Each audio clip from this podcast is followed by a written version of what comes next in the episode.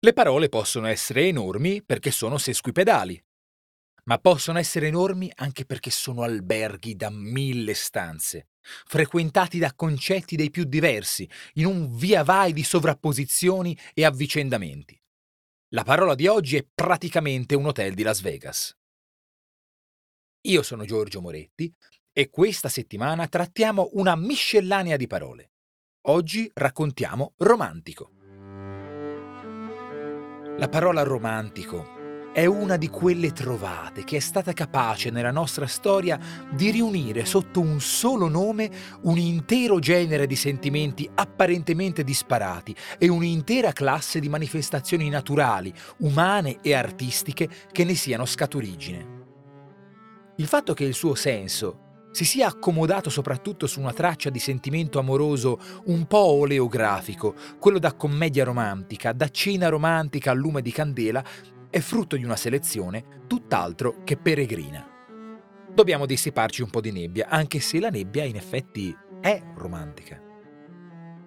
Siamo davanti a un anglismo. È derivato dal romantic inglese un paio di secoli fa.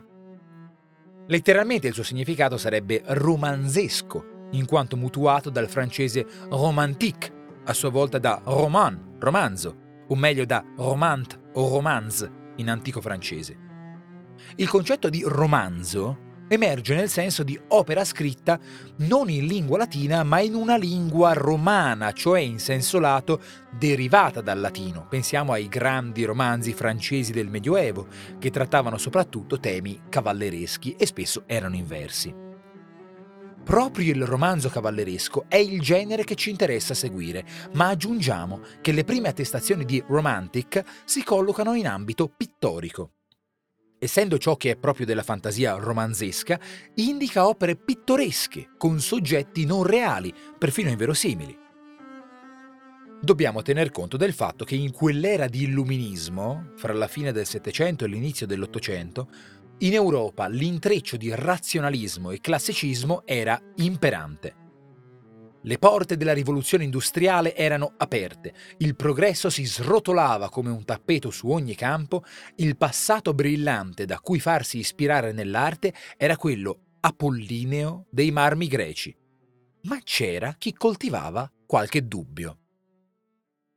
Proprio il genere cavalleresco, forte della continuità di un successo secolare ininterrotto con cui continuava a comunicare i suoi emozionanti modelli di sentimento, portò in dote il suo nome a chi voleva immaginare, sentire qualcosa di diverso. Con la preparazione di lunghi esperimenti e avvisaglie attraverso il Settecento, dapprima in maniera particolarmente massiccia in Germania, che mutua il Romantic in Romantisch, e poi nel resto d'Europa, crebbe una corrente artistica che cercò l'intima sensibilità individuale nei sentimenti di amore, di malinconia, di tensione verso l'indefinito e l'assoluto, che indagò il senso sublime delle terribili bellezze naturali e fantastiche, che ripercorse vie domestiche di identità fra tradizioni popolari e nazioni, che volle guardare a fondo il fantastico, l'ombra, la rovina il pittoresco. Noi diremo, ma nella cena a lume di candela, che cosa c'è del sentimento della montagna immane che torreggia sopra di noi, dell'abbazia mezzo crollata fra cui pascolano le pecore, delle epigrafi sulle lapidi del cimitero abbandonato, della storia che una catena interminabile di nonne ha raccontato davanti al fuoco, dell'eroismo del cavaliere che vince l'ostacolato ma pieno amore della principessa. Le fucine del romanticismo, con questi estremi di sentimento, ci hanno certo regalato la possibilità preziosissima di poter trovare condivisi alcuni nostri modi di sentire, specie quelli abissali o celesti o impronunciabili. Non siamo più soli davanti all'infinità sovrumanamente potente del mare in tempesta. Quello lì è un sentimento reso accessibile. Ma non dobbiamo pensare che il romanticismo sia solo questo. Questo è solo ciò che lo ha caratterizzato in modo più evidente, definitorio, e ciò che continua a parlarci a un livello alto.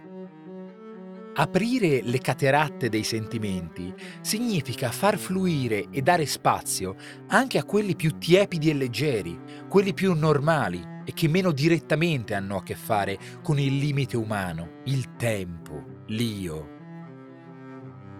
C'è un motivo se la vicenda di Paolo e Francesca, anzi la singola scena del loro bacio, raccontata da Dante, è immortale. Perché è il distillato di un romanticismo eterno e normale. Non ci sono dentro slanci titanici, sfide celesti, domande sul morire, spiriti di popolo. Stanno leggendo un libro insieme, come capita di fare quando si ripassa insieme a casa per la scuola o quando in vacanza si condivide l'ultima uscita del giornalino. E lo stanno leggendo col batticuore perché ci trovano dentro l'eco di ciò che sentono l'uno per l'altra, finché la bocca mi basciò tutto tremante. Galeotto fu il libro e chi lo scrisse. Quel giorno più non vi leggemmo avante. Le commedie romantiche e le romantiche cene a lume di candela non sono degeneri figlie di un dio minore segno di tempi imbarbariti, non sono meno romantiche, sono solo più volatili. Spesso non abbiamo idea di quanto sentimenti similmente teneri e perfino fatui fossero provati e narrati nel passato. Dopotutto restano i monumenti, non la gente che ci si è baciata sotto. Ammesso e non concesso che con la loro levità quelle cene e quelle commedie non riescano comunque a planare sulla totalizzante e disorientante indecifrabilità dell'amore nel più abissale spirito romantico. Ah, peraltro, che cosa stavano leggendo Paolo e Francesca? Dell'amore di Lancilotto e Ginevra, in un romanzo cavalleresco. A domani!